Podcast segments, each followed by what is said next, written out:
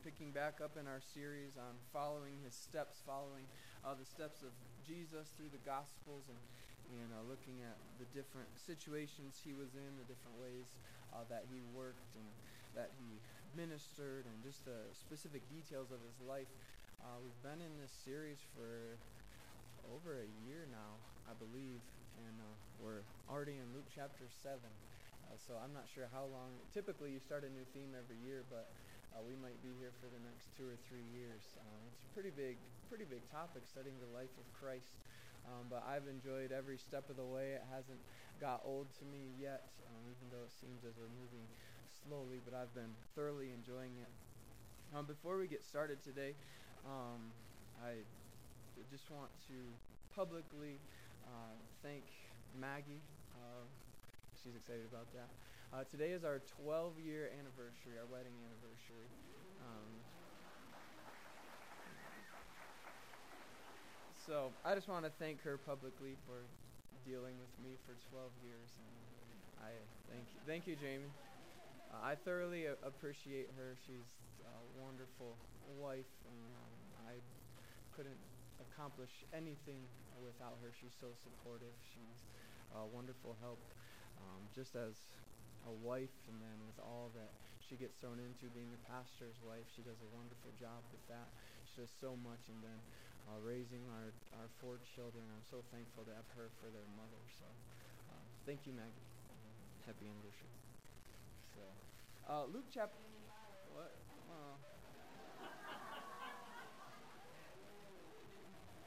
I take back everything I said.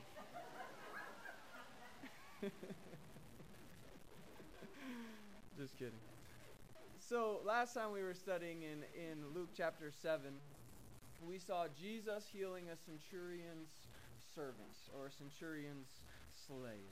Uh, if you remember, if you, it was three or four weeks ago uh, when we looked at this story, uh, we saw this centurion had a servant. His servant was about to die. He was very sick. He was greatly tormented by the illness that he had. And it was kind of interesting, whereas slaves or servants were treated very, very poorly, and, and typically you wouldn't care if one of your slaves or your servants were sick. But this centurion actually cared, he had compassion, so he sent some people to Jesus to heal his servant. And we found in the story where Jesus ends up healing the centurion's servant. He doesn't even have to go to his house to heal him. He sees the centurion's faith, and he was amazed at this centurion's faith. And that kind of stood out to me as we studied that for Jesus to be amazed by anything. He is, he is God.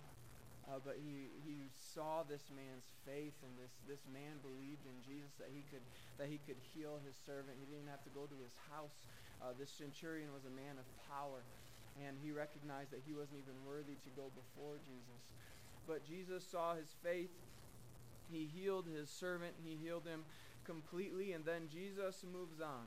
And what we saw in that study was we saw uh, Jesus' power, we saw his deity on display, we saw his authority over sickness, uh, we saw Jesus working in, in an incredible way that only God could do.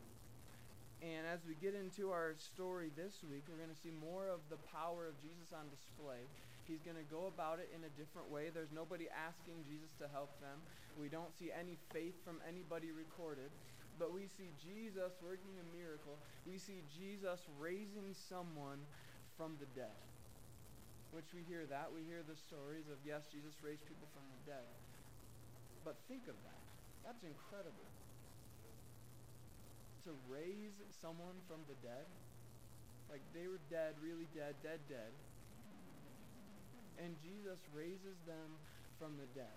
And I don't want us to, because we know the facts, we know Jesus was all powerful, we know that he could raise people from the dead.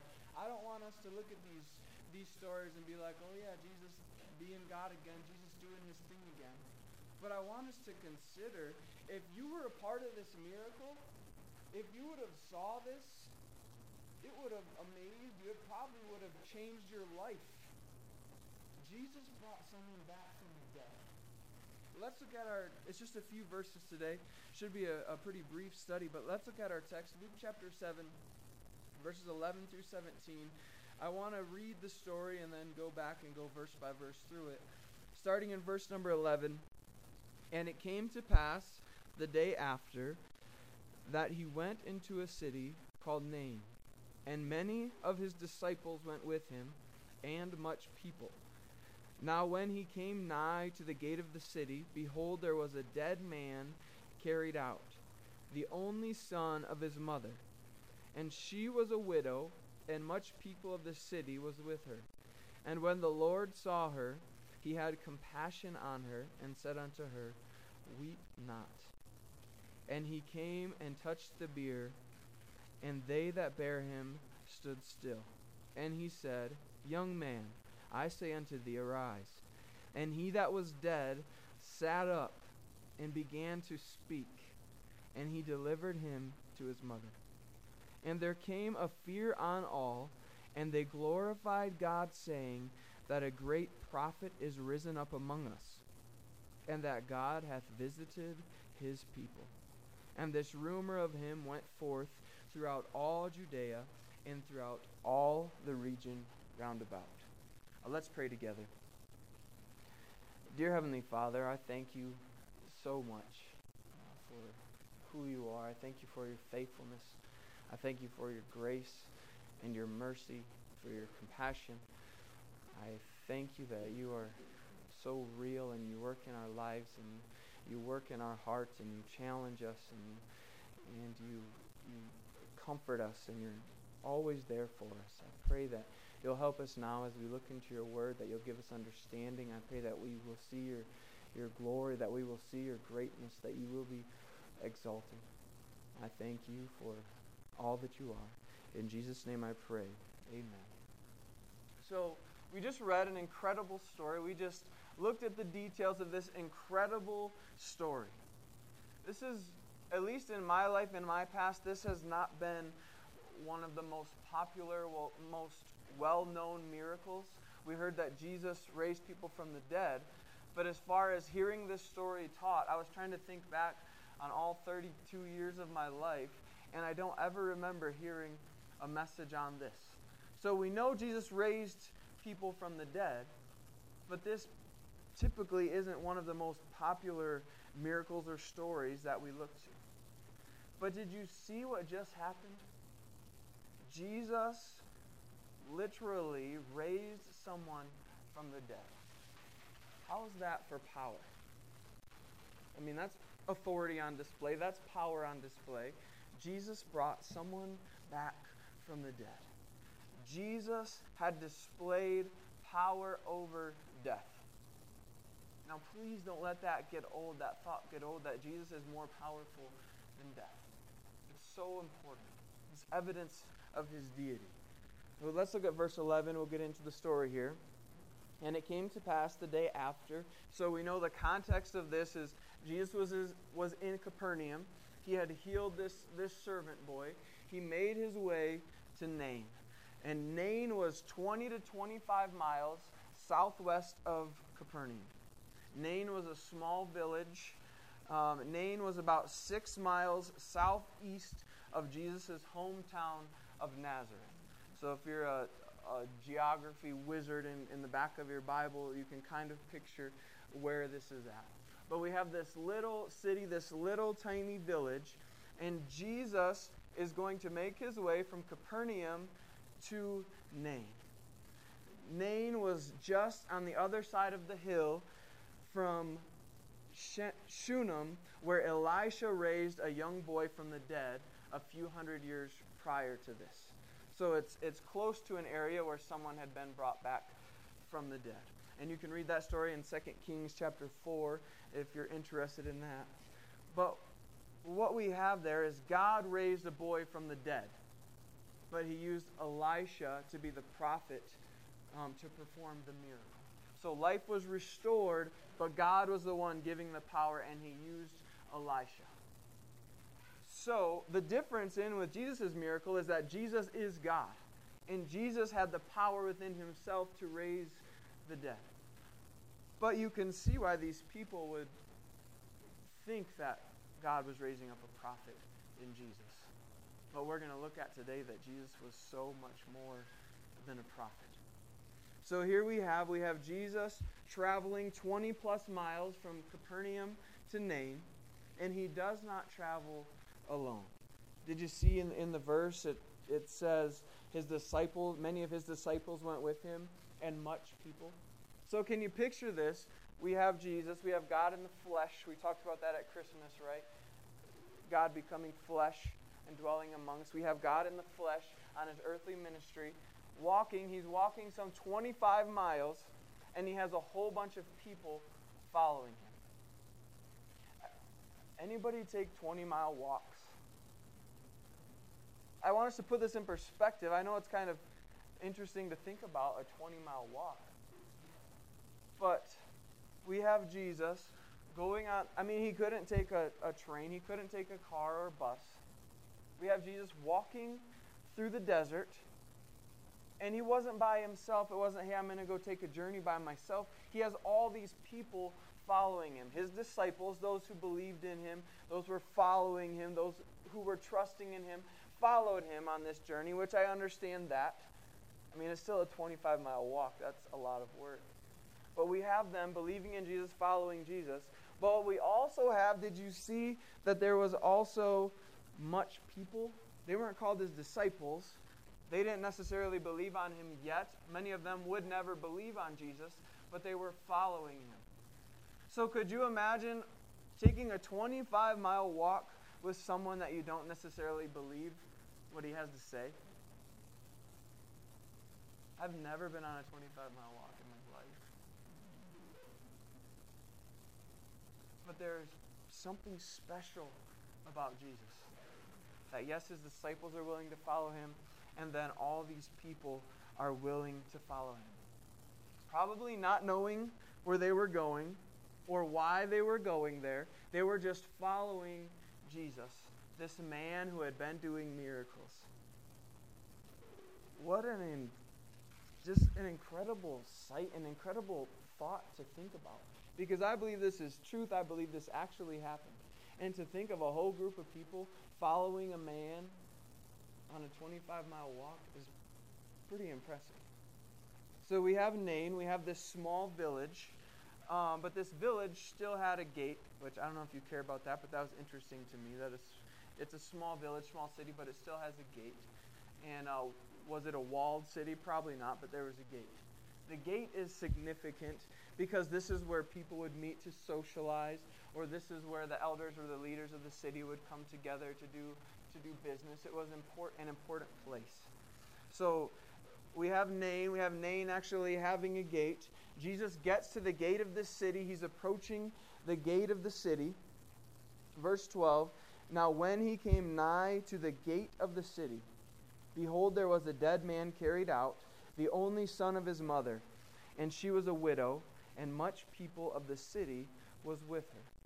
So Jesus gets to the gate of this city and he sees there's a funeral procession heading out of the city. This doesn't take Jesus by surprise. This is the reason why he was why he was going to the city. He had something to accomplish at this funeral. They would usually have the funeral within the city walls, or if it didn't have walls inside the city. And then they would bury the body outside of the gate, outside of the city. Do you see Jesus' perfect timing here? I mean, he's on this long journey he's coming. He catches this funeral as it's outside of the city before the man is buried. And we have Jesus in this perfect timing, this perfect intercept, not by accident, with this funeral party. Why would Jesus go to this little village at this particular time? And we see the answer, the, the I guess the smaller picture of the answer is he had a funeral to interrupt. Not typically something that you interrupt. There's usually respect surrounding a funeral. Which I'm not saying Jesus disrespected the funeral, but he's going to interrupt this funeral. He's going to change these people's plans for their whole day. The man that died was the only son to a widow. So you put that together, there's a woman who lost her husband. She has a son, and her son dies. So in that culture, she's in big trouble. Her, her son would have been the one taking care of her, the one providing for her, the one meeting her needs. So we have this widow woman all alone with her son, and now her son dies. So her whole world changed, her whole life changed. See, she has no one to help her, to provide for her, to protect her, to meet her needs because her son just died. And it says, much people were with her. So this woman was apparently a very respected lady where there was a big, it wasn't just her going by herself to bury her son. There was a whole bunch of people with her. So either she was respected or her son was a respected man with this big funeral procession. Are you kind of getting this this picture? I'm trying to give you lots of details here so you can imagine, so you can picture this scene playing out. A funeral party walking out, I guess it's not a party, a funeral procession, walking out of a city, carrying a dead guy in a in a coffin, an open faced coffin is what it would have been like, a lot like a, a stretcher, I guess. But we have this dead man being carried out of the city. Just picture the sadness of this scene of this woman. It's not like she just lost one of her kids. She'd already lost her husband, lost her only son. She is hurting. Can you picture the scene of all these people mourning for her? This poor lady lost everything. She is following the dead body of her son out of the city. She is weeping. I imagine she is sobbing. I imagine all the people that were close to her, that knew her, were crying, if not for her son, but for her, for what she was feeling. There's a large crowd around her, lots of sadness, lots of crying. Jesus shows up at the perfect time, at the perfect place. As I said before, not an accident. Look at verse 13. And when the Lord saw her, he had compassion on her and said unto her, Weep not. So when the Lord saw her, I want us to pause and think of who saw her. The Lord. Not just a, a title for Jesus, but it's indicating, letting us know that He is the ruler, the Lord of all lords. Extremely powerful God, supreme authority, the Lord of all, looked at this lady. Have you read the story that way before? Have you thought about that? The one that looked at her, the one that had compassion on her, was the supreme authority of all. He looked at her, and what happened? He had compassion.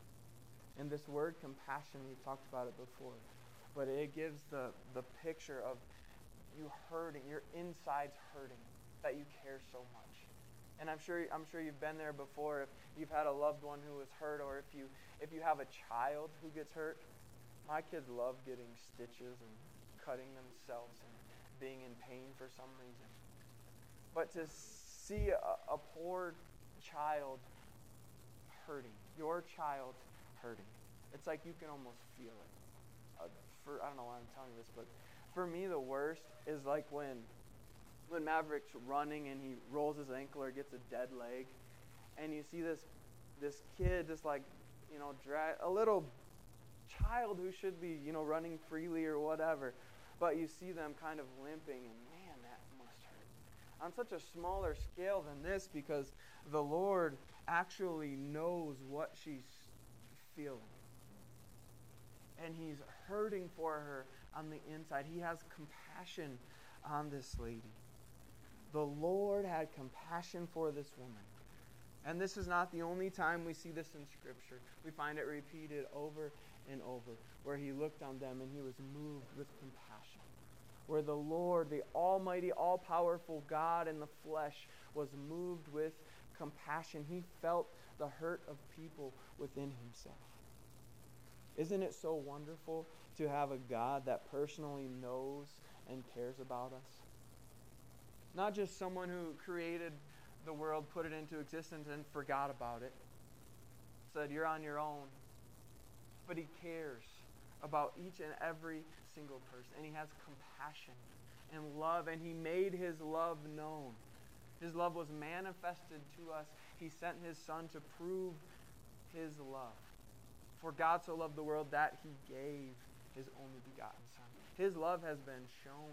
We understand that he has compassion.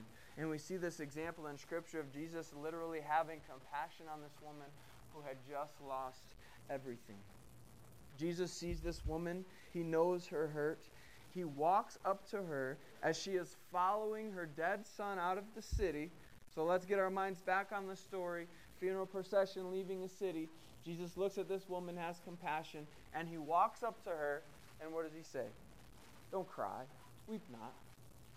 Could you imagine that? I mean, how insensitive could that come across as not knowing who just said it? I mean, could you imagine walking into a funeral and telling everybody to quit crying? But Jesus has that authority because he knew what he was about to do. And can you imagine Jesus saying, Weep not, or, or don't cry? And then her thoughts? What do you think her thoughts were when Jesus said, Don't cry? There's a good chance she didn't know who he was. She just saw some man walking into the funeral telling her to quit crying. But could you imagine her looking at him thinking, Don't you know what I'm going through? This is a funeral. That is my dead son. He is all that I have left. What do you mean, weep? I wonder, that's my guess. I wonder what this lady is actually thinking, the thought process that she is she is having. But look at verse 14. And he came and touched the bier, and they that bare him stood still. And he said, Young man, I say unto thee, arise. So Jesus tells the mom, Don't cry. Then he walks over to the coffin or the stretcher, whatever they're carrying him out of the city on, and he touches the coffin. Could you imagine that? Imagine being at a funeral and watching this take place. That's not normal. But he touches the coffin, and what do the pallbearers do? They stop. I'd be waiting for somebody to tackle this guy who's, who's messing up the funeral. You know, get out of here. We're trying to mourn here. We're weeping. But what do they do? They just stop. Jesus had an amazing authority and an amazing power about him. And the people there are just, just watching this unfold. Back to verse 14. And he came and touched the bier and they that bare him stood still, and he said, Young man, I say unto thee, arise. So, Jesus speaks to the man that is laying in the coffin dead, and he says, Young man, arise, get up, sit up. I understand you're dead, but get up. Could you imagine that now? Watching that take place? What, what are you thinking about if you see this unfolding? This guy walks up to a dead body and says, Get up. Who has that kind of authority to speak to a corpse and expect results? Jesus. God. Look at verse 15. And he that was dead sat up and began to speak. I'd imagine he had a lot to say. But could you imagine watching that? As I said earlier, this guy was dead, dead. He was really dead, truly dead. Jesus comes up, says, Sit up. What does this dead guy do? He sits. Dead people don't sit up. Jesus gave life back to this man. And he sat up and he started speaking. He is alive. Jesus raises this man from the dead, and Jesus takes him to his mother. And now it's probably starting to click in the mother's mind oh, that's how you could say don't cry. Jesus healed her son, brought her son to him. And we have this amazing display of Jesus being more powerful than death, of Jesus being Lord of all, Lord of death, Lord of sickness. Jesus was able to raise this man from the dead. How's the funeral procession responding at this point? Is what I would like to know. Well, verse 16 we see some of their response here. And there came a fear on all. I imagine so. Could you imagine seeing that kind of power on display? You went to bury this guy. You didn't go to see him sit up and start talking in his coffin. There's fear on all. Jesus had power over death, and that power brought fear to the people. What in the world is going on here? Also, the people responded by glorifying God. So that's a good response. They're glorifying God. They recognized the power to give life came from God, and they glorified God for the miracle, which is a great response. We were created to glorify God, to bring glory to God, to give God pleasure. That's the reason we were created. And we see this example here of people glorifying God and praising God. They saw this power on display. They recognized this power was from God, and they're glorifying God. But look at their next response. They glorified God, saying, A great prophet is risen up among us. Well, they recognized Jesus as a great prophet from God, like Elijah or like Elisha. They had both raised a dead person by the power of God. The difference was the resurrection they performed were not by their own power, but they were an answer to prayer. They asked God to do this, and God raised the individual back to life. Jesus had the power, being God in himself, to say to this dead man, Sit up. And he sat up. The people only recognized Jesus as a prophet. He was and he is so much more than a great prophet. And we'll get back to that in just a second. The next part of the verse says that God hath visited his people. This is an Old Testament phrase that recognize, that recognizes God helping his people. And the people looked at this and they recognized that this miracle was from God.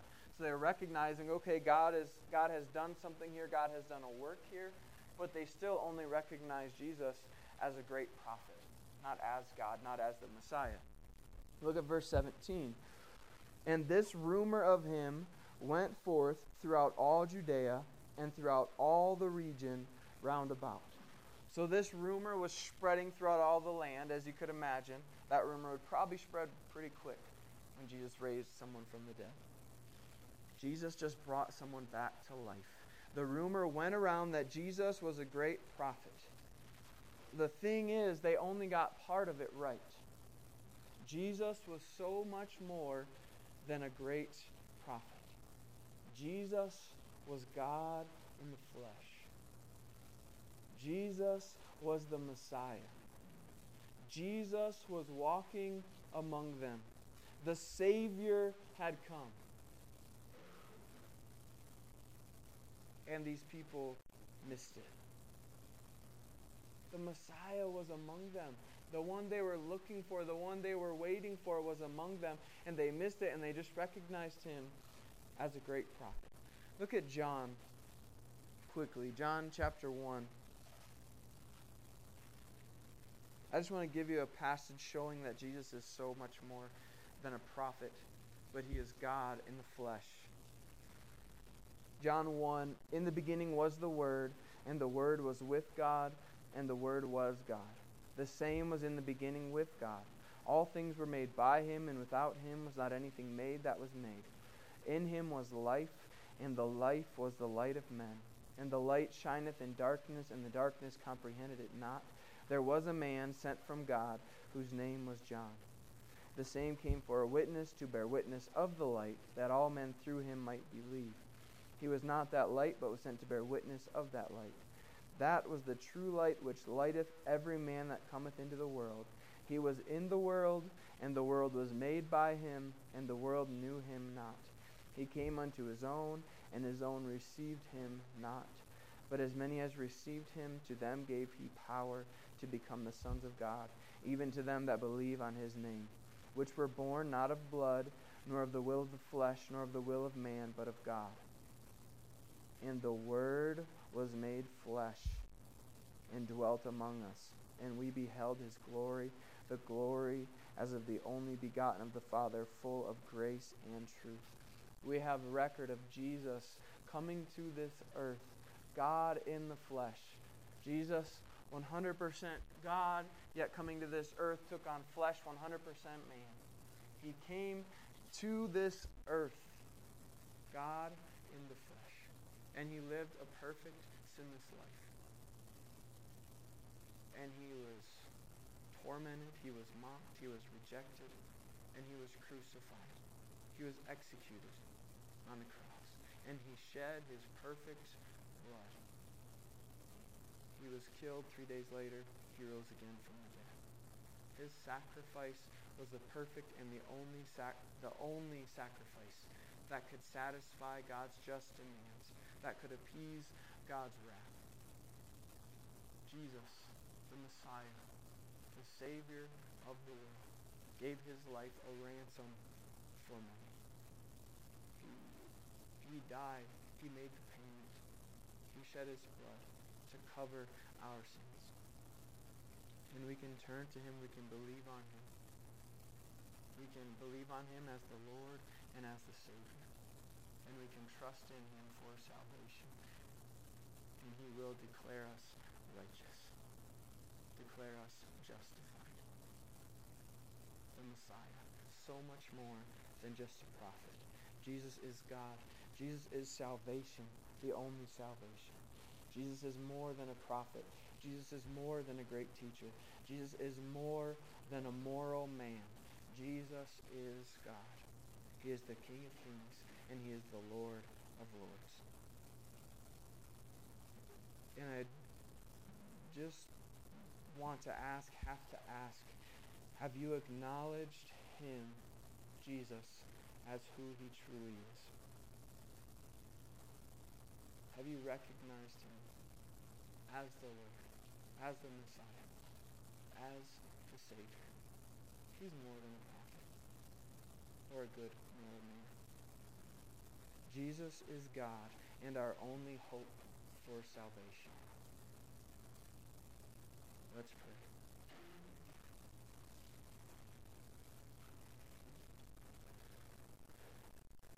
Dear Heavenly Father, I thank you so much for the gift that you gave, for the goodness, for the love that you put on display. I pray that we will recognize the gift, that we will recognize Jesus as, as who he is. He is the Lord. He is the King of kings. He is the Messiah. I pray that we will have a high view of you, that we will have a high view of your Son. I thank you for your love and your faithfulness. In Jesus' name I pray. Amen.